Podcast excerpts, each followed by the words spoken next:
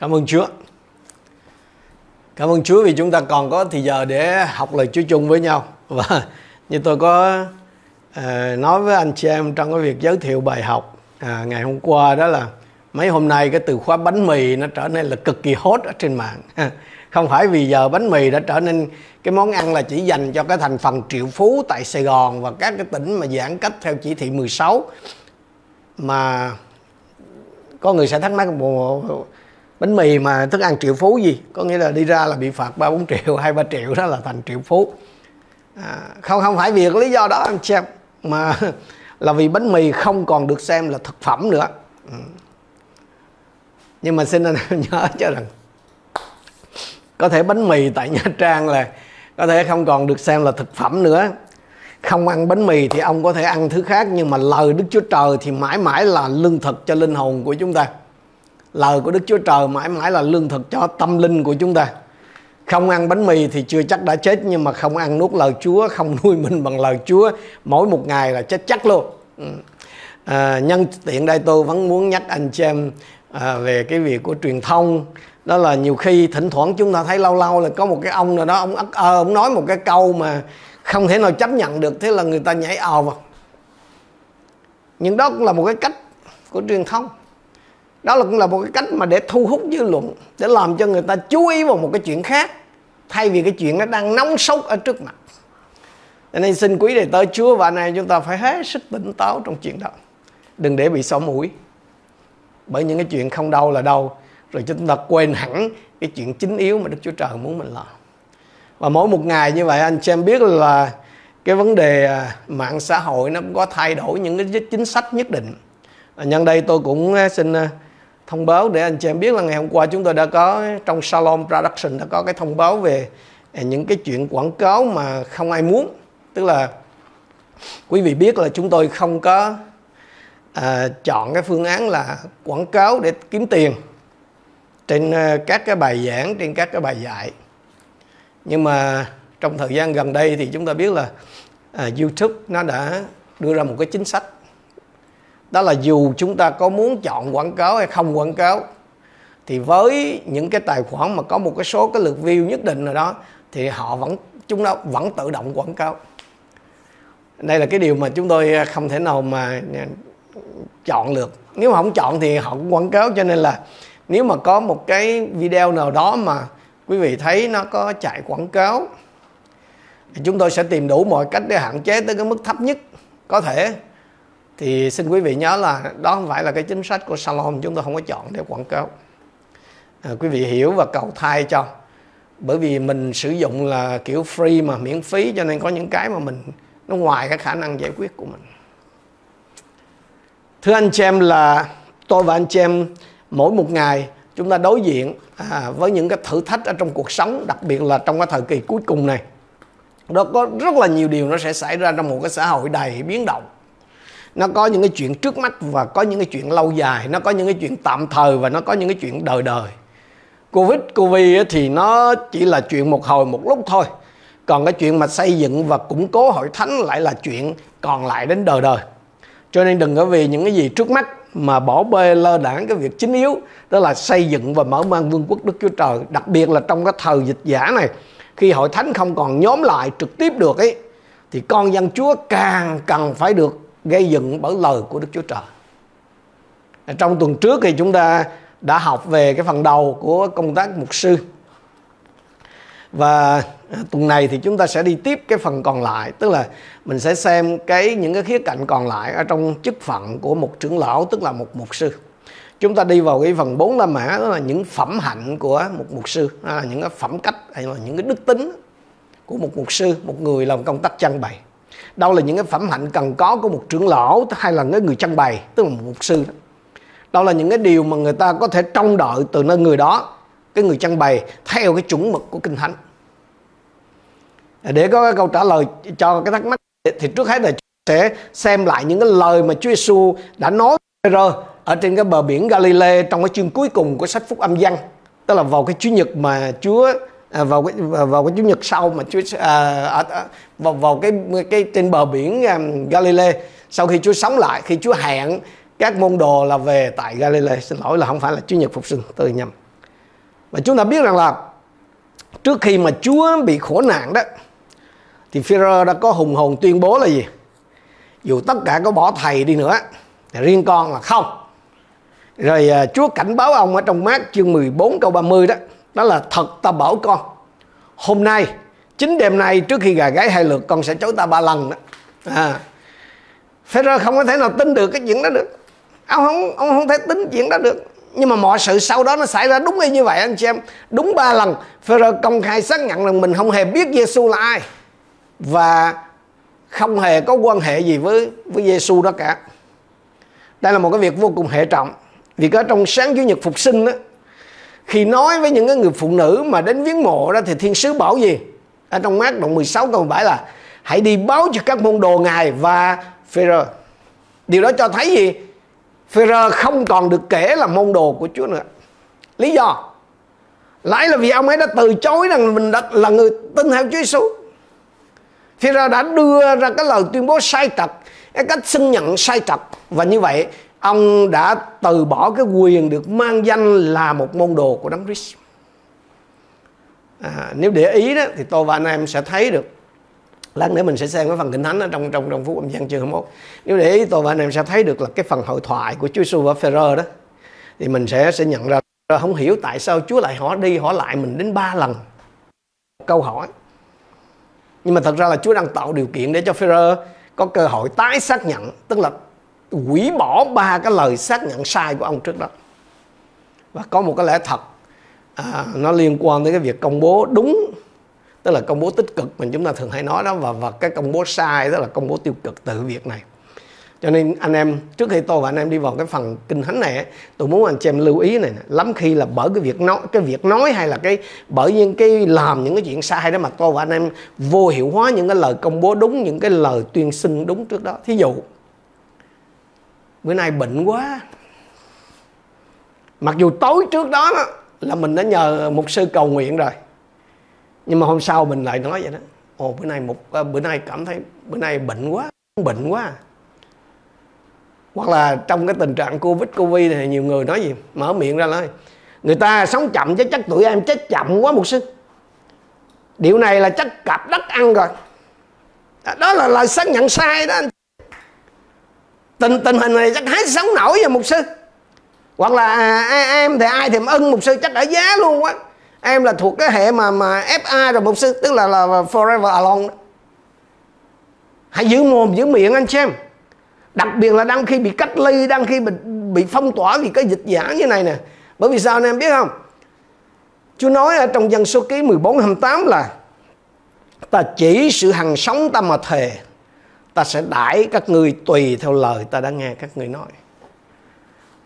Cả phê rơ mà còn bị loại một phát nữa là tôi và anh chị em. Cho nên ở đó mà nó muốn bệnh mà chết chậm mà ở giá cái chuyện anh em tin hay không tin không không ăn không quan trọng. Nhiều người là cứ nghĩ là học mà cái chuyện này mình chỉ nói chơi thôi mà. Nói nói vậy chứ đâu phải vậy. Không có ý nói vậy đâu. Ủa đã không có ý nói vậy nói vậy chi? Không tin, không chấp nhận, nó không có liên quan gì đến chuyện tôi và anh em nhận lãnh hậu quả cả.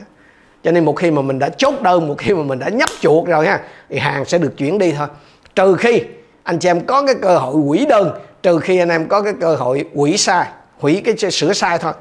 Chúa cho Phêrô có ba, đến ba cơ hội để vô hiệu hóa, ba cái lời công bố sai trật trước đó bằng ba cái lời công bố đúng và trên cái cơ sở mà mỗi một cái lời xưng nhận đúng đó của Phêrô đó thì Chúa giao cho ông cái chức phận chăn bày chiên của ngài và chúng ta sẽ cùng xem những cái từ mà Chúa Giêsu sử dụng ở trong nguyên văn để tôi và anh em có thể hiểu đúng được những gì Chúa Giêsu muốn nói và nó sẽ liên quan tới cái à, phẩm hạnh của một cái người chăn bày. Văn à, chương 21 từ câu 15 đến câu 17. Khi ăn xong, Đức Chúa Giêsu nói với Simon Phêrô rằng Simon con của dân con yêu ta hơn những người này. Chăng cái chữ mà cái chữ yêu đó là agapao đó anh chị em? Động từ là agapao còn danh từ là agape đó. Còn agapao ta hơn những người này. Chăng những người này tức là những môn đồ còn lại là những cái người mà mà mà Phêrô đã từng bảo rằng là dù họ có bỏ Chúa thì ông vẫn ở lại với Chúa đó, đó. tiếp theo cậu Phêrô thưa vâng thưa Chúa Chúa biết rằng con yêu Chúa. Trong trong bản dịch chúng ta dịch là Chúa biết rằng con yêu Chúa, nhưng mà thật ra cái chữ yêu này phira dùng một cái động từ khác, là cái động từ phileo. Và anh em biết là trong tiếng Hy Lạp nó có bốn cái từ thể hiện cái cái cái chữ yêu, bốn cái động từ. Nó nó khác với tiếng Do Thái. Tiếng Do Thái cũng giống như tiếng Việt là yêu là chỉ yêu thôi. Còn tiếng Hy Lạp thì nó có là storge storge hay là storge này đây, có nghĩa là yêu chung kiểu yêu đất nước, yêu đồng bào. Cái từ thứ hai đó là erotic erotic là nó nói về tình dục. Nó có cái phim gọi là erotica đó. Rồi, cái tiếp theo là phileo. Phileo là cái tình huynh đệ, giống như tình anh em. Thì thì Führer nói rằng là con phileo chúa rồi còn cái từ cuối cùng đó là cái từ agape đó mà chúng ta đã biết là cái tình yêu, là tình yêu của Đức Chúa Trời, tình yêu vô điều kiện. Chúa hỏi là Führer con agabao ta không? Thì Phêrô không có trả lời là agabao mà ông chỉ trả lời là con phileo Chúa thôi. Đức Chúa Giêsu bảo, hãy chăm sóc những chiên con của ta. Cái từ chăm sóc đó là trong nguyên văn là bosco hay là trong tiếng Anh là feed đó. Tức là cho ăn á. Những chiên con ở đây là onion hay onion, đó là lem đó. Câu 6 Ngài lại hỏi ông lần thứ hai, Simon con của dân ơi, con Agabao ta chăng? Führer thưa vâng thưa Chúa Chúa biết rằng con yêu Chúa. Đức Chúa Giêsu bảo hãy chăng tức là hãy poimano tức là hãy shepherd chiên của ta. Thì cái chữ chiên này đó lúc này nó đã là ship rồi nó không còn là lem nữa tức là là, là con chiên lớn rồi đó. Ngài lại hỏi ông lần thứ ba câu số 17 đó Simon con của dân ơi con yêu ta chăng? Thì lúc này Chúa không còn hỏi là con agabao ta chăng, mà Chúa hỏi là con phileo ta chăng? Ông thưa thưa Chúa Chúa biết tất cả mọi sự. Chúa biết rằng con phileo Chúa, Đức Chúa Giêsu bảo, hãy chăm sóc, tức là hãy bosco, hãy phít chiên của ta. Führer là dân ăn cục nói hòn á, anh chị em. Ăn to nói lớn đó nhưng mà lúc này đây là có vẻ là bắt, ấy bắt đầu là điều chỉnh cái volume thấp hết cỡ rồi chúng ta có thể nhìn thấy ba cái nhiệm vụ hay là ba cái phận sự ở trong cái phân đoạn kinh thánh này. Chăm sóc ở trong nguyên văn là cho ăn hay là nuôi đó fit đó. Thứ hai là chăn, tức là là là là là shepherd đó, hay là mình đó. Và chăm sóc. Hay là cho ăn, chăn và cho ăn. Không lần nào giống lần nào, kể cả lần thứ ba và lần thứ nhất, bởi vì lần thứ nhất là chiên con, rồi lần thứ ba là chiên thôi lần thứ nhất là lamb lần thứ ba là ờ, ờ, uh, uh, sheep chúng ta khá lưu ý điều này. Cái đòi hỏi căn bản đối với việc chăm sóc chiên của Chúa không phải là cái thái độ của chúng ta đối với chiên đâu anh chị em mà là cái thái độ của chúng ta đối với Chúa. Chúng ta hãy để ý cái cụm từ Chúa nói người yêu ta chăng hãy nuôi chiên của ta. Nếu mắt và trí của tôi và anh chị em chỉ tập chú nơi dân sự của Đức Chúa Trời đó thì sớm muộn gì chúng ta cũng nản sớm muộn gì tôi và anh em cũng đổ đó hoặc là tôi và anh em sẽ thấy mình không đủ yêu thương họ, hoặc là chúng ta sẽ sẽ vì chiều theo dân sự mà làm những cái chuyện mà Chúa không muốn chúng ta làm. Nhiều tôi tới Chúa hoặc đã buông bỏ chức vụ, hoặc là đang ngặt ngòi, chết chậm ở trong chức vụ vì quá yêu chiên. Tôi nói với anh chị em điều này. Sẽ có những cái lúc mà dân sự Chúa họ chỉ trích, họ phê phán và trở nên vô ơn đối với người chăn thường vậy lắm sẽ có những cái lúc mà dân sự Chúa họ sẽ tụm năm, tụm ba nói sau lưng người chăn và hè nhau lòng cái chuyện mà nó không có xứng hợp với những người, những gì mà người chăn đã làm cho họ. Những gì mà người chăn đã làm vì họ. Thế là quốc ức thôi. Nói không được, sinh bệnh. Nhiều người chăn sinh bệnh tật, nhiều bầy chiên lại, mà khi mà người chăn mà sinh bệnh tật rồi đó, thì bầy chiên lại càng có cái cơ hội định tội. Chắc là sao đó đó mới thế này, thế kia, thế nọ cho nên nếu mà người chăn á, mà nếu mà cái người hầu việc chúa đó, mà không có cái gì cao hơn, vượt trội hơn cái tình yêu mà dành cho bầy chiên đó thì người đó không có cách gì đứng nổi trước những cái thử thách kiểu đó hết. Tôi nói lại với anh chị em, hãy để ý cái câu chúa nói. Với Führer là, người yêu ta chăng thì hãy nuôi chiên ta. Khi khi mà Führer nói là, yes vâng thưa Chúa, con yêu ngài. Thì lúc đó Chúa mới giao cái nhiệm vụ là gì? Hãy chăn chiên ta cho nên nếu quý vị nhận biết mình là người chăng mà cái quý vị không có cái gì cao hơn vượt trội hơn cái tình yêu dành cho bài chiên á thì kiểu gì thì rồi đến lúc là quý vị sẽ không chịu đựng nổi. Cái giờ thử thách. Cho nên để làm được công tác trưng bày đó hay cái công tác hay là cái chức phận của một mục sư ấy, thì đòi hỏi trước hết và trên hết là phải yêu Chúa. Có người hỏi tôi thầy sao, sao thầy chịu đựng được hay vậy thầy? Tôi cười tôi nó có tài giỏi gì đâu. Chẳng qua là thầy không có làm việc cho mấy cái người đó. Thầy không có phục vụ cho mấy người đó thôi. Tức là là những thành viên ở trong hội thánh. Anh em biết là có một cái lần có một đứa học trò của tôi bên Malai nó kể với tôi về cái chuyện nó nó đi làm phục vụ ở trong nhà hàng. Nó kể là thầy biết không? Có cái ông kia ngày nào cũng vô trong quán đó, mà không ăn gì hết thầy đem theo mấy gói trà. Cái người hoa mà ở bên Malai đó họ có kiểu đó tức là họ đi tới quán. Giờ họ, họ đem trà theo. Rồi họ chỉ mua nước sôi họ uống thôi. À, thì cái anh đó anh nói là thầy biết không? Cái ông đó cái tay đó vô là chỉ đem theo mấy gói trà rồi vô mua bình nước sôi. Mà nó chỉ mua bình nước sôi thôi à. Mà nó hành hạ con nó đòi lên đòi xuống bực bội nhiều khi cũng không muốn tiếp. Tôi cười tôi nói ủa nhưng mà ai trả tiền cho con? Ai trả tiền gì nó hỏi tiền gì thầy? Lương tháng đó ờ thì chủ con chứ ai? Ủa giờ nhiệm vụ của con là gì? Thì nhiệm vụ của con là tiếp khách, là phục vụ khách. Ủa, ông chủ không có biểu con là phải phân biệt khách này, khách kia không? Đâu có thầy, đâu có đâu. Ủa, thì vậy thì lo làm công việc của mình đi chứ phân biệt đối xử chi? Nếu anh chị em là cái người trăng bày, mà anh chị em chỉ để lòng và trí của anh chị em nơi bày chiên thôi nếu anh chị em chỉ có một cái tình yêu duy nhất dành cho bài chiên, thì khi cái giờ thử thách đến tức là khi mà dân sự họ họ nói vô ơn, họ chỉ trích, họ lên án, anh chị em sẽ ngã đổ. Cho nên yêu Chúa đó, anh em, cái thái độ của tôi và anh em đối với Chúa đó, nó mới là cái căn bản cho tất thải mọi sự. Cho nên cái đòi hỏi đầu tiên và và trên hết là cái thái độ của tôi và anh em đối với Chúa, chứ không phải đối với chuyện nó mới giúp tôi và anh em đứng vững được. Trên cái cơ sở đòi hỏi căn bản đó, đó là tức là trên cơ sở đòi hỏi mà yêu Chúa đó. Thì kinh thánh đưa ra một loạt những cái phẩm hạnh đối với những cái người trưởng lão tức là đối với những mục sư trang bày trong các hội thánh. Có hai cái phần kinh thánh mà tôi tin là rất là nhiều người trong anh em biết. Nếu có thời giờ anh em về nhà anh em đọc kỹ là Timothy thứ nhất chương 3 từ câu 1 cho đến câu 7 và tích chương 1 từ câu 5 cho đến câu 9. À, tôi gom, tôi tôi tôi tôi phân loại ra những cái cái phẩm phẩm chất này hay là những cái đòi hỏi này ra thành ba nhóm. Cái nhóm thứ nhất là cái nhóm thuộc về nó liên quan tới cái phẩm hạnh cá nhân. Cái nhóm thứ hai đó là nó liên quan tới tình trạng gia đình. Nhóm thứ ba là nó liên quan tới cái năng lực thuộc linh. À, về cái phẩm hạnh cá nhân đó thì ở đây có một cái cái cụm từ rất là đặc biệt.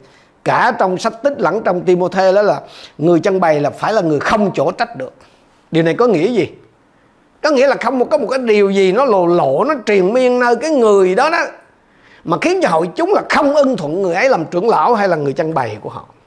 Ví dụ như trong câu 2 nếu mà giám mục phải là cái người mà tiết độ nè, tự chủ nè, nhã nhặn nè, không nghiện rượu, hoặc là hung bạo, nhưng là người hiền hòa, không gây gỗ hay tham tiền. Hẳn nhiên là không có ai trọn vẹn hết.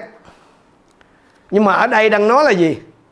Không phải là cái một cái cái tánh cách hay là một cái điều gì đó nơi cái người đó mà nó cứ nó hiển lộ tức là nó nó cứ truyền miên ở đó mà không có thay đổi được. Cái người trưng bày mà hội chúng họ không đồng thuận tức là họ, họ người, người, hội chúng họ không muốn người đó trưng bày thì thật sự là khó để người đó trưng bày. Cái đặc điểm thứ hai đó hay là cái đòi hỏi thứ hai nơi cái một cái người trưng bày là cái tình trạng gia đình của họ. Ở đây là một chồng một vợ. Thứ hai là gia đình và con cái có nề nếp gia giáo thứ ba là cái người đó phải có cái khả năng tiếp khách tức là có cái có cái khả năng và thích tiếp khách tức là cái người đó phải có cái lòng rộng rãi mới được. Chúng tôi đã gặp những cái cảnh mà nó dở khóc dở cười là khách đến nhà nhưng mà con cái nó nó, nó không có khuôn phép nó không có trật tự gì hết. Từ cái chỗ là nó không biết chào hỏi đến cái chuyện mà nó không có giữ được một cái không gian riêng khi cha mẹ tiếp khách hay là ăn uống cùng. Khó có thể cái gia đình đó mà tiếp khách được lắm cho nên cái việc mà con cái mà nó có, nó không có nề nếp về giáo, nó sẽ ảnh hưởng tới cái việc tiếp khách của gia đình. Rồi sau nữa, cái người mà lãnh đạo hội thánh á, là phải có một cái sự tôn trọng trong cộng đồng. Nếu cái nhà của đó là cái điểm nhóm mà vợ chồng cứ cự cãi nhau suốt ngày và trong gia đình, nó có xào xáo, thì những người hàng xóm láng giềng xung quanh không có cách nào mà có cái sự tôn trọng được. Về phương diện năng lực thuộc linh đó anh chị em cái điểm thứ ba là năng lực thuộc linh đó, thì người trang bày đó được yêu cầu là phải có một cái nền tảng giáo lý vững chắc và có cái khả năng truyền đạt tức là khả năng dạy lại cho người khác. Để tôi và anh em sẽ học cái mục này ở một cái cái bài sau. Nó kỹ hơn là cái việc mà cái đòi hỏi về phương diện mà mà mà nền tảng thuộc linh đối với cái người lãnh đạo. Như vậy thì tôi và anh em lưu ý điều này. Cái phẩm chất hay là cái phẩm hạnh cao nhất đòi hỏi trên hết và trước hết đối với người trăng bày đó là cái thái độ của người đó đối với Chúa. Hay nói một cách cụ thể là gì? Đó là cái lòng yêu Chúa của cái người đó. Thì khi mà cái người đó yêu Chúa đó, thì lúc đó đó, người ta mới bắt đầu tính tới cái chuyện là những cái phẩm hạnh cá nhân hay tình trạng gia đình hay là cái năng lực thuộc linh. Nếu mà một cái người mà chăn bày đó, tức là làm công tác của một chăn bày, một mục sư mà không có cái lòng yêu Chúa thật sự không có cái thái độ tinh kính thật sự. Họ không thể đứng vững được trước những cái áp lực hay là những cái đòi hỏi của công việc. Chúng ta đi qua cái phần tiếp theo. Năm la mã là cái việc bổ nhiệm mục sư. Cái việc bổ nhiệm hay là tấn phong mục sư nó nó đòi hỏi phải kết hợp hai yêu cầu. Đầu tiên là phải có cái sự nhìn nhận hay là phải có cái sự thừa nhận của hội chúng về cái người mà đức thánh linh đã chuẩn bị cho chức vụ này. Bởi vì cái người chăn bày là là họ cần phải có được cái sự xác nhận của của hội thánh. Có nhiều hội thánh ngày hôm nay mà khi họ phong chức hay là bổ nhiệm mục sư đó, họ luôn có cái phần mà phỏng vấn với hội chúng.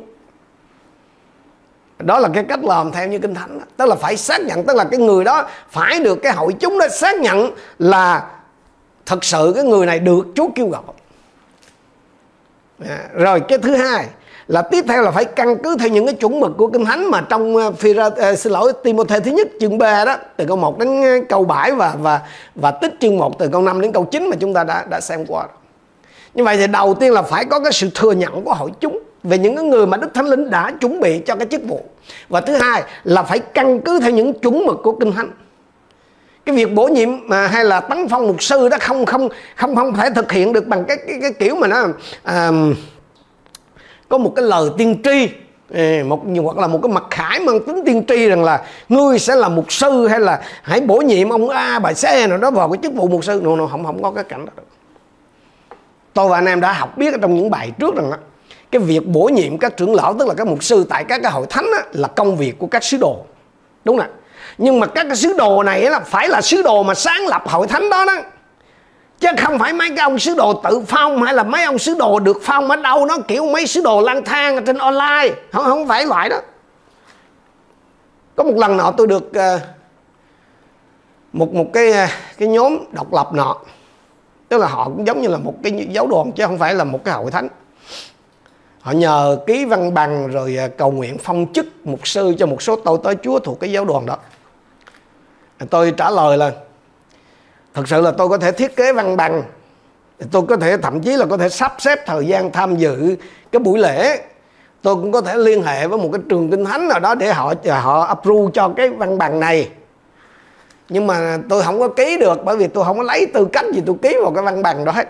Bởi vì tôi không có dạy quý vị buổi nào. Mà quý vị, tôi cũng không biết quý vị bao nhiêu đâu mà mà lo mấy chuyện đó. Tôi nói điều này để anh em biết là ngày hôm nay nó có nhiều khi là người ta phong chức cho một người nào đó tức là họ xác nhận cái chức vụ mục sư cho một ai đó mà cái người xác nhận không biết gì cái người bên dưới mà cũng chẳng ai đứng ra bảo lãnh cho chuyện đó.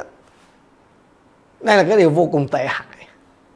Có cái trường hợp bên Malaysia khi chúng tôi hầu việc Chúa bên đó thì phần lớn các cái hội thánh người Việt Nam là nó thuộc vào cái hội thánh uh, của địa phương đó tức là người người Malai cho nên về một phương diện đúng nghĩa là gọi là, họ không gọi là hội thánh người Việt Nam mà họ gọi là cái mục vụ đó là Vietnamese Ministry.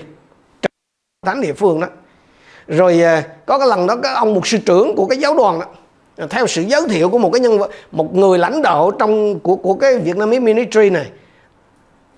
Theo cái cái người đó giới thiệu thì ông một sư trưởng, ông ông ông đem ra một số người, ra một vài, một số nhân sự của người Việt ra. Ông phong chức một sư nhưng vấn đề là hội chúng tức là cái hội thánh Việt Nam mà không ai biết hết. Cái vị mục sư trưởng đó thì không biết những nhân sự đó là ai. Và những nhân sự đó, đó thì cũng còn nhiều điều chưa ổn về cái cái phẩm cách. Nhưng mà người ta vẫn cứ phong. Nhiều trường kinh thánh ngày hôm nay cũng tấn phong hay là ừ, phong chức theo cái kiểu đó.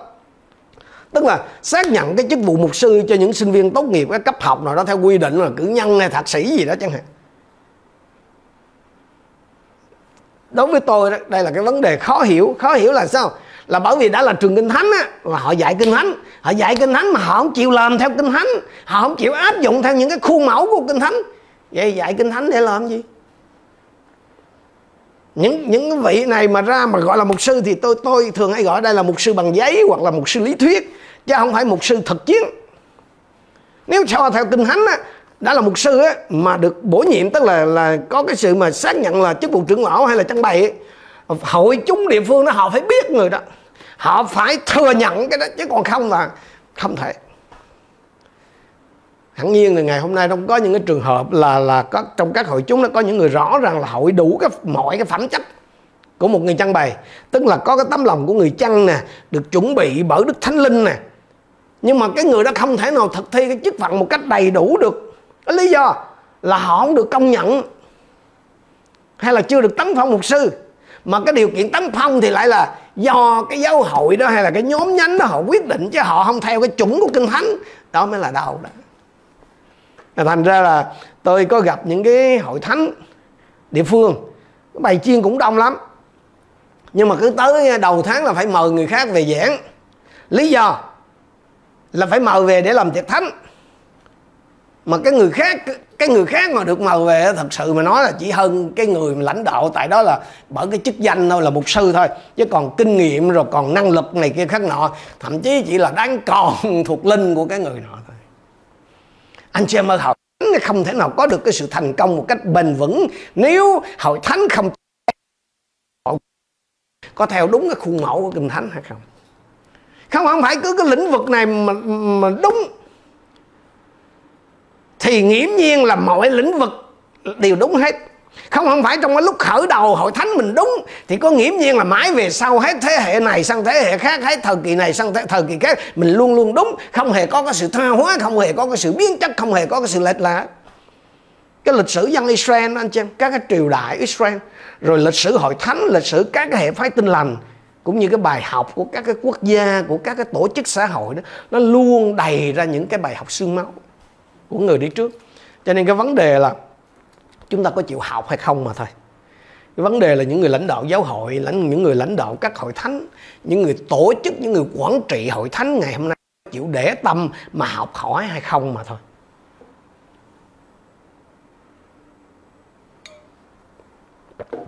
Vào tháng 9 năm 2013 đó, tôi nhớ, khi mà Nokia gọi là phá sản, thực ra thì à, lúc đó là Nokia đã đã à, họ đã bán cho cho cái tập đoàn là Microsoft trong cái cái cái thỏa thuận mà trị giá là 7 tỷ mấy đó, 7 tỷ mười mấy đó, USD đó.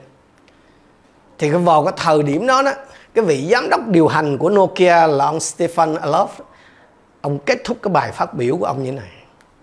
Mặc dù chúng ta đã không làm điều gì sai, nhưng mà theo cái cách nào đó, chúng ta đã hoàn toàn thua cuộc. Họ bị phá sản không phải vì họ làm điều sai mà họ không làm gì hết. Vì mặt kỹ thuật đó là Nokia không làm gì sai. Nhưng mà chính vì họ không thay đổi và không học hỏi những cái điều mới, nên cuối cùng là gì? Họ dẫn đến sự sụp đổ đầy cay đắng. Hội thánh thì khác hơn chút thôi. Nếu hội thánh mà không liên tục tái điều chỉnh cho phù hợp với cái khuôn mẫu thiên thượng đó, thì hội thánh sẽ không thể nào hoàn thiện được cái thiên mệnh hội thánh chết thì chắc chắn là không chết rồi đó. Nhưng mà cứ lay lắc cái kiểu mà đèn không hắt bóng vậy đó. Xin chúa cho ai có tai nghe được điều này hãy nghe. Đặc biệt là những đầy tớ chúa, những anh chị em đứng trong cái cương vị của những người quản lý, những người tổ chức hội thánh. Hội thánh của quý vị không có cái cách chi mà lớn mạnh đúng nghĩa và không có cái cách gì mà tăng trưởng một cách bền vững. Nếu hội thánh không mỗi ngày liên tục điều chỉnh cái hoạt động của mình cái cơ cấu tổ chức của mình trở lại gần nhất với cái khuôn mẫu của thiên thượng. Thì cái việc mà mà mà phong chức cho mục sư đó nó cũng nằm ở trong cái chuyện đó. Chúng ta đi tiếp. Cái phần à, số 6 là phần cung lương cho mục sư. Đây là cái khía cạnh là thực tiễn. Nó liên quan đến cái à, những cái người lãnh đạo thuộc linh làm thế nào để những mục sư họ có thể nuôi mình? Làm thế nào để những mục sư họ có thể tự nuôi họ? Nhiều người rất là thiên liêng cho rằng là tiền bạc nó không quan trọng. Khổ nỗi là những người mà họ nói như vậy đó, họ chỉ cho rằng là tiền bạc không quan trọng ở trong hội thánh thôi. Chứ những cái lĩnh vực khác thì họ co to bằng bánh xe. Chúng Thánh không có nói, không có nói rằng là tiền bạc không quan trọng, anh chị em. Timothée thứ nhất chương 5 câu 17 18 lời Chúa phán như này. Hãy coi các trưởng lão khéo lãnh đạo là đáng được tôn trọng bộ phần, nhất là những người chịu lao khổ trong cái việc truyền đạo và dạy dỗ. Vì kinh thánh rằng, người người chớ khớp miệng con bò đừng đập lúa và người làm công đáng được tiền lương mình. Ở đây rõ ràng là Phaolô đang nói đến cái việc chu cấp vật chất tài chánh cho những người đang thực thi cái chức phận trưởng lão, tức là mục sư ở trong hội thánh. Trong tăng ước đó cái từ tôn trọng honor trong tiếng Anh hay là kính trọng chỉ có nghĩa là cúi đầu hay là trao huy chương. Mà nó còn mang cái ý nghĩa rất là thực tế rất là xác thực rất là, là hữu hình đó anh chị tức là có thể sờ mó được. Chẳng hạn là tại Manta sau khi mà à, uh, Phaolô với lại cái cái cái cái đội của ông mà bị vỡ tàu rồi tràn vào đó họ ở một thời gian họ cầu nguyện vụ dân trên đảo đó thì đến lúc mà họ ra đi thì dân ở trên đảo họ làm gì? Họ bày tỏ cái lòng biết ơn đối với Phaolô và đồng bạn của ông. Công vụ đoạn 28 câu 10 cho chúng ta thấy này, họ lại tôn trọng chúng tôi nhiều bề. Đến lúc xuống thuyền, họ cũng cung cấp các vật dụng dùng, các vật cần dùng cho nữa. Tôn trọng hay quý trọng là được thể hiện qua cái việc là người ta cung cấp cho Phaolô và cái đoàn của ông những cái gì mà họ thấy là cần thiết như là thức ăn và quần áo liên quan tới nhu cầu vật chất tương tự là khi chúng tôi hầu việc Chúa ở tại các vùng quê đó sau những cái buổi nhóm rồi chia tay về bà con đem cho nó là gà trái cây rồi rau củ quả. Và trong những ngày vừa qua cũng vậy. Chúng tôi thật sự cảm động khi những anh anh anh chị em thuộc uh, hội thánh uh, người mơ nông hội thánh uh, ở bản min ở trên uh, huyện lắc gửi cho chúng tôi những cái điều mà thật sự là lòng chúng tôi bị lay động không phải vì cái giá trị vật chất, mà cái điều mà anh em có, họ họ tôn trọng, họ quý trọng chúng tôi. Những cái nắm lá rừng, những cái mục măng rừng tất thảy. Tôn trọng á, nó nó nó nó không phải chỉ là cúi đầu hay là tặng huy chương anh chị em, mà là cái sự chu cấp về, cả về phương diện vật chất nữa.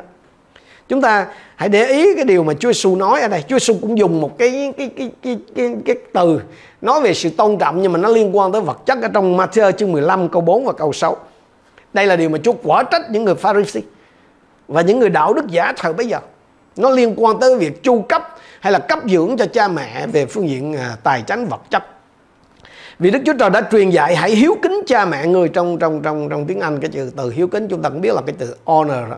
Ừ. Nhưng các ngươi lại bảo nếu ai nói với cha mẹ rằng những gì có thể giúp cha mẹ con đã dâng cho Đức Chúa Trời rồi thì người ấy không cần phiếu kính nữa. Như vậy vì cái truyền thống của mình các ngươi đã loại bỏ lời Đức Chúa Trời.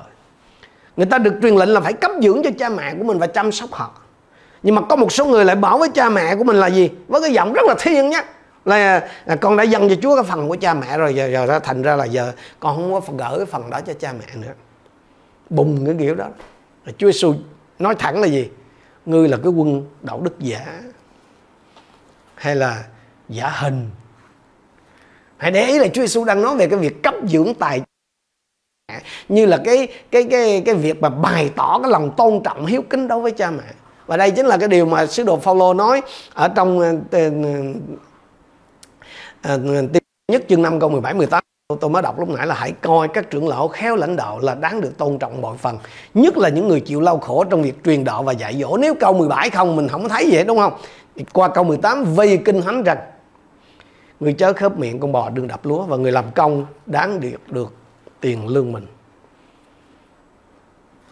Corinto thứ nhất, chương 9 câu 7 và câu 14 sứ đồ Phaolô cũng nói rõ hơn về cái ý này. Có ai ăn lương nhà mà giặt chăng? Có ai trồng vườn nho mà không ăn trái? Hay có ai chăn bày súc vật mà không dùng sữa chúng chăng? câu số 14 cũng vậy, Chúa có ai giảng tin lành thì được nuôi sống bởi tin lành. Đây là nguyên tắc của kinh thánh, anh chị mục sư thì không có quyền làm thịt chiên. Nhiều người thì đọc mồm, đọc miệng rồi nói là có thể lên án như vậy đó. Tôi thấy đọc thỉnh thoảng, có người nói là mục sư ăn giết hết chiên. Nhưng mà thật ra những người mà nói như vậy đó, nếu mà có là chiên nữa lỗi là không có người chăn nào mà đụng được tới mấy người đó đâu mà giết. Nhưng mà người chăn có quyền hưởng được những cái sản phẩm từ chiên từ bài chiên đó là sự. Và anh em phải nhớ điều này cái sự cung lương cho cái người chăn bày đó nó phải tương xứng với cái nhu cầu và cái thời gian mà người đó bỏ ra cho bày chiên.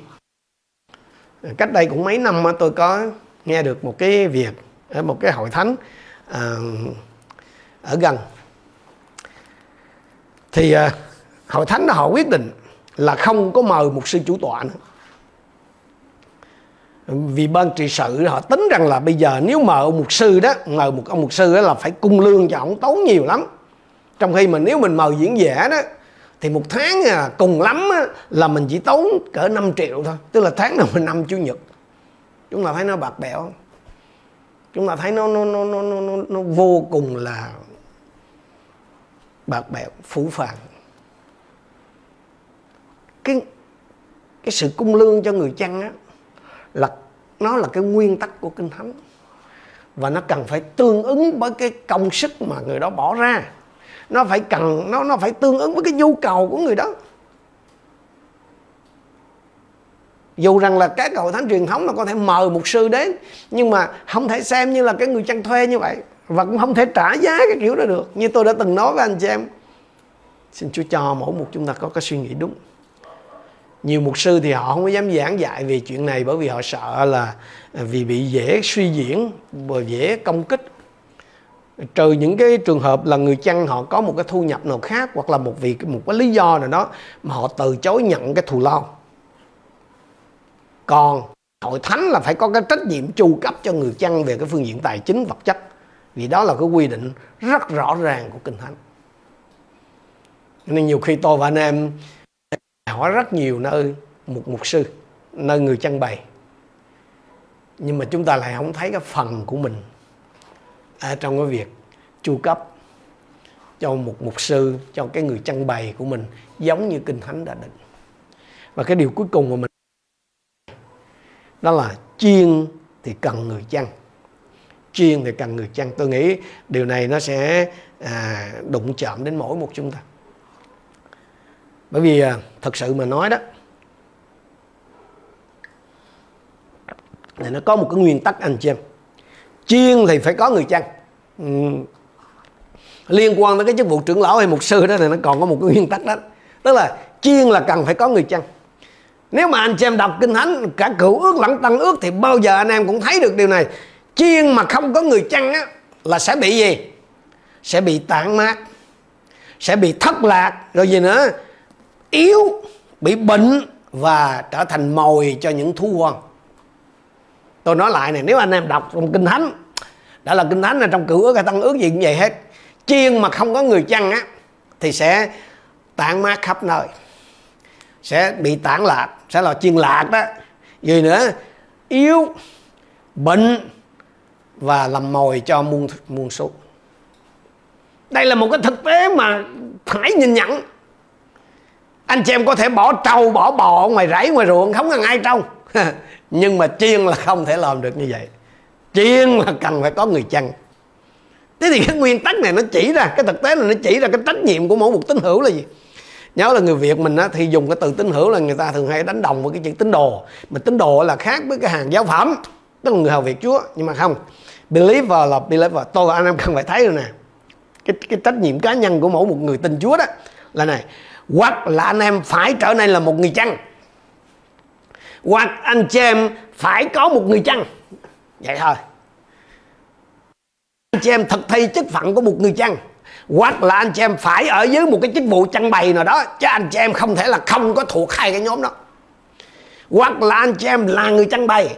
Hoặc là anh chị em phải ở dưới cái chức vụ chăn bày của một ai đó. Kinh thánh không có hậu thuẫn cho bất kỳ một cái con chiên nào mà không có người chăn cả. Thế nhưng mà ngày nay đó, anh chị em để ý. Anh em nhìn là khắp mọi nơi. Từ á sang âu. Ở tại việt nam. Và đặc biệt là trong cái thời kỳ mà giãn cách hay là dịch giả này. Anh em sẽ thấy có hàng ngàn hàng ngàn người không có người chăn có hàng ngàn hàng ngàn người xưng mình là tín đồ, là ca đúng nhân. Nhưng mà không có người chăng? Mà họ cũng không phải là người chăng luôn. Người chăng là phải có chiên ngang, chứ còn nói tôi là mục sư hay tôi là người chăn bày mà không có con chiên mén là thấy là cái đó là không phải à. Mà nếu anh chị em á, không có người chăn mà anh chị em cũng không phải là người chăn thì anh chị em đang là gì? Chiên lạ cái gì? Anh xem sẽ là tản tan tác khắp nơi là thất lạc, là yếu mỏng về phương diện thuộc linh và trở nên mồi cho những giáo sư giả tiên tri giả mà bài học tuần trước chúng ta biết đó là gì? Đó là muôn sói đó. Chúng ta trở thành mồi trong tay của những người đó để tha hồ chúng nó dụ dẫn lường gạt. Câu hỏi của tôi đó cho anh chị em buổi tối hôm nay là, mục sư của anh chị em là ai? Cái người đó có biết anh không?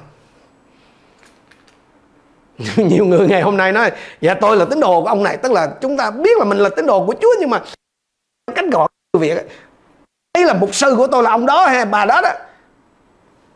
Văn cũng có thế. Nhưng mà cái người đó có biết anh chị em cách cá nhân không? Như cái bài học tuần trước chúng ta học không? Trong hội thánh của chúng tôi, có những anh chị em, họ không ở tại Sài Gòn họ ái tại những cái nơi khác. Họ kết nối với chúng tôi một cách gián tiếp qua online. Nhưng mà trong mọi cách có thể là tụi tôi phải đến thăm họ, dù ở cách xa nhiều trăm cây số. Một cái người mà gọi là mục sư, tức là người trang bày của chuyện thì phải biết chứ không thể nó không không được cho nên tối hôm nay tôi cậy ơn của Chúa mà đánh thức nơi anh chị em đặc biệt là những mà không thuộc về một hội thánh nào. Anh chị em không ở với cái, cái quyền của một người chăng nào. Thì tôi nói với anh chị em anh em là đang là chiên lạ. Anh em đang là cái, cái miếng mồi ngon của muôn sói. Còn nếu anh em làm mục sư là người trang bày thì ai là chiên của anh chị em? Nếu anh chị em nói rằng không không không tôi là người trang bày tôi là người hầu việc chúa ok tốt dù anh chị em là sứ đồ hay là truyền giáo hay cái gì nữa bây giờ tôi hỏi anh chị em là nếu anh em nói rằng là mình là cái người chăn thì ai là chuyên của anh chị em anh chị em có biết những người đó không không phải gom một nhóm ở trên online rồi rồi rồi lấy lại rồi mình gọi là đấy hậu thắng no những cái người mà anh chị em gọi là chuyên của anh chị em á, tức là theo cách gọi của người việt mình cho dễ hiểu đó, họ có thật sự công nhận anh chị em là mục sư, là người trang bày của họ không? Tôi nói với anh chị em điều này, chúng ta cần phải tỉnh, đừng có tự lừa dối chính mình cái việc mà nhóm trên mạng rồi, học kinh thánh trên mạng rồi, tốt nghiệp đủ các kiểu trường kinh thánh, thậm chí là giáo sư thần học, là viện trưởng, là giám học các kiểu. Nhưng không phải là người chăn thì có một chiên mắng ở đâu mà chăn với không chăn mà cũng không có ai làm người chăn của mình hết. Hỏi quý vị? Hãy tỉnh thức cái việc quý vị là viện trưởng hay là giám học, là việc quý vị là giáo sư thần học, hay là cái gì đi nữa, nó không có quan trọng. Nó quan trọng là so với lời của Chúa đó, quý vị có phải là chiên không? Quý vị có phải là người chăn không? Chỉ có hai cái thành phần đó thôi. Một, quý vị là chiên. Nếu quý vị nói rằng mình là chiên ấy, thì phải trả lời cho được ai là mục sư của quý vị, ai là người chăn bày của quý vị còn nếu mà quý vị không có người tranh bày, đừng có nói là Chúa Giêsu Chúa Giêsu là đấng chân chiên trưởng, còn cái đấng chân chiên thứ dưới này thì ai? Nếu không có là quý vị đang là chiên lạc, dù là có là viện trưởng, trường kinh thánh, hay thần học, cái gì nữa, chiên lạc là đang bệnh, đang làm mồi cho muôn thú. Còn nếu quý vị nói rằng mình là cái người chăn, hãy chỉ cho người ta thử coi đâu là cái bài chiên của quý vị. Anh chị em ơi nếu nếu nếu nếu quý vị là không không có ai là người chăn, mà quý vị cũng chẳng có chuyên nào để chăn, thì chiếu theo kinh thánh đó, quý vị được gọi là chuyên lạc chuyên bệnh. Hay nói theo cái ngôn ngữ mà tôi nghĩ là mang đậm tính thời sự nhất ngày hôm nay, đây là cái thành phần F0 lang thang. Dính vô mấy ông F0 này là chết chùm mà. Xin Chúa cho mỗi một chúng ta tỉnh thức. Cái thời buổi này nó dễ lắm. Kết nối với ai cũng được. Cái chuyện mà nghe một sư này giảng một sư kia giảng ấy, nó dễ ồn à. nhưng mà đó không phải là một sư của anh xem đâu. Theo như kinh thánh anh xem là ở dưới quyền của một người chăn bày hay là dưới chức vụ một mục sư đó nó đòi hỏi phải có cái sự kết ước làm môn đồ chứ không phải nói tôi là cơ đốc nhân đâu, anh em để ý này nè. Anh em xem với tôi trong công vụ 11 câu 26 chính tại Antioch người ta bắt đầu gọi các môn đồ là cơ đốc nhân. Đây là một cái tuyên bố rất là dứt khoát nha. Cơ đốc nhân phải là một môn đồ, không có chuyện tín đồ. Không có chuyện thuộc không thuộc về ai hết mà mình nói mình là cơ đốc nhân. Không không có tự xưng cái kiểu đó được. Cơ đốc nhân thì phải là một môn đồ. Mà một người á mà không phải là một môn đồ thì không được mang cái danh là cơ đốc nhân rõ ràng như thế. Sao thôi. Mà một môn đồ á là một người phải biết ghép mình vào kỷ luật. Hay nói cách khác là một môn đồ là một cái người phải chịu phục tùng kỷ luật. Mà để phục tùng để ghép mình vào trong kỷ luật á, là phải ở trong hội thánh. Tức là phải ở với cái quyền của một ai đó tức là phải cái vụ tranh bày của một ai đó chứ quý vị mà không ở với cái quyền, chức vụ trưng bày của một ai đó, thì quý vị không có cách nào mà ghép mình vào trong kỷ luật. Mà không ghép mình vào trong kỷ luật thì không thể là một môn đồ, mà không phải là một môn đồ. Thì không được quyền mang cái danh là cà rốt nhân. Thành ra là cần thiết là phải có một ai đó lãnh đạo. Cần thiết là phải có một ai đó chịu cái sự lãnh đạo. Ân điển thiên thượng là nó đã luôn đòi cả hai đó, anh chị em. Tính nguyên tắc nguyên tắc là gì? Đó là một người mà không sẵn sàng để được dẫn dắt ấy, thì không bao giờ đủ chuẩn để làm người dẫn dắt người. Mà không bao giờ chịu ở với quyền lãnh đạo của người khác ấy, thì không bao giờ có thể trở thành người lãnh đạo thật sự được. Anh chị em ơi không có một không một ai mà có cái tâm trí thường lành mạnh tự đặt mình vào cái vị trí lãnh đạo đó. Nói nó đụng chạm nhưng mà thật vậy đó nếu mà một người thật sự kính sợ Chúa thì không bao giờ dám làm vậy. Vẫn biết rằng là cái việc khao khát quyền lực cái việc mà muốn được trọng được à, nhìn nhận là cái điều tự nhiên đó con người. Nhưng mà tôi nói với anh em là sẽ vô cùng nguy hại nguy hiểm vô cùng nếu bước vào cái vị trí lãnh đạo mà không có cái sự chuẩn thuận của đức chúa trời. Đặc biệt là cái vị trí lãnh đạo ở trong hội thánh tức là một sư đó. Vô cùng nguy hiểm. Mà mà mà mà, mà cái sự chuẩn thuận của đức chúa trời là được xác nhận qua lời chúa đấy tức là đầu tiên là phải có cái được cái sự thừa nhận của hội chúng địa phương. Thừa nhận là là chúa chọn thứ hai là cái người đó phải phải phải phải phải áp dụng được những cái nguyên tắc những cái đòi hỏi của kinh thánh trong ờ, Timothy nhất chương 3 và, ờ, và, và tích chương 1 cho nên anh chị em biết là cái việc phục hồi đó, cái công tác lãnh đạo theo như kinh thánh là vô cùng cần yếu trong ngày hôm nay đặc biệt là tại cái đất nước của chúng ta cũng như là tại Trung Quốc là những cái nơi mà phúc âm đang bùng nổ đó. Nhu cầu lãnh đạo nó chưa bao giờ có thể nó gọi là cái nhu cầu nó cần lớn như vậy. Các hội thánh tư gia tại Việt Nam vào những năm 90 của thế kỷ trước đó, họ đã có cái cơ hội rất lớn. Những thánh trong việc giấy lên những người lãnh đạo cho các hội thánh địa phương. Nhưng mà rồi 10 15 năm sau, cho đến nay đó thì họ lại, các các hội thánh tư gia lại bắt đầu đi vào cái khuôn mẫu cứng nhắc của truyền thống.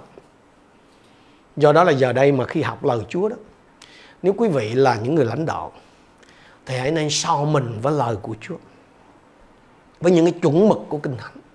Hãy tự hỏi chính mình là tôi có đang bước đi theo cái, những cái chuẩn mực của của kinh thánh trong cái lĩnh vực mà Chúa giao cho tôi không? Tôi có đang bước đi theo cái chuẩn mực của kinh thánh để thực thi những cái bổn phận trong vai trò của một người lãnh đạo không? Tôi có bước đi theo cái chuẩn mực của kinh thánh để thực thi um, những những cái ờ, cái, ờ, cái cái trách nhiệm của một người chăn và tôi có thật sự là vâng phục Chúa không còn nếu anh chị em là một tín hữu thì anh chị em có thể hỏi chính mình rằng tôi có cam kết chính mình trong cái sự cầu nguyện để Chúa giấy lên những người lãnh đạo hội thánh theo lòng của Ngài không? Anh anh chị em có cầu nguyện để những người lãnh đạo hội thánh trở thành là những người đại diện trung tính của Chúa không? Anh chị em biết không? Chửi rủa lãnh đạo.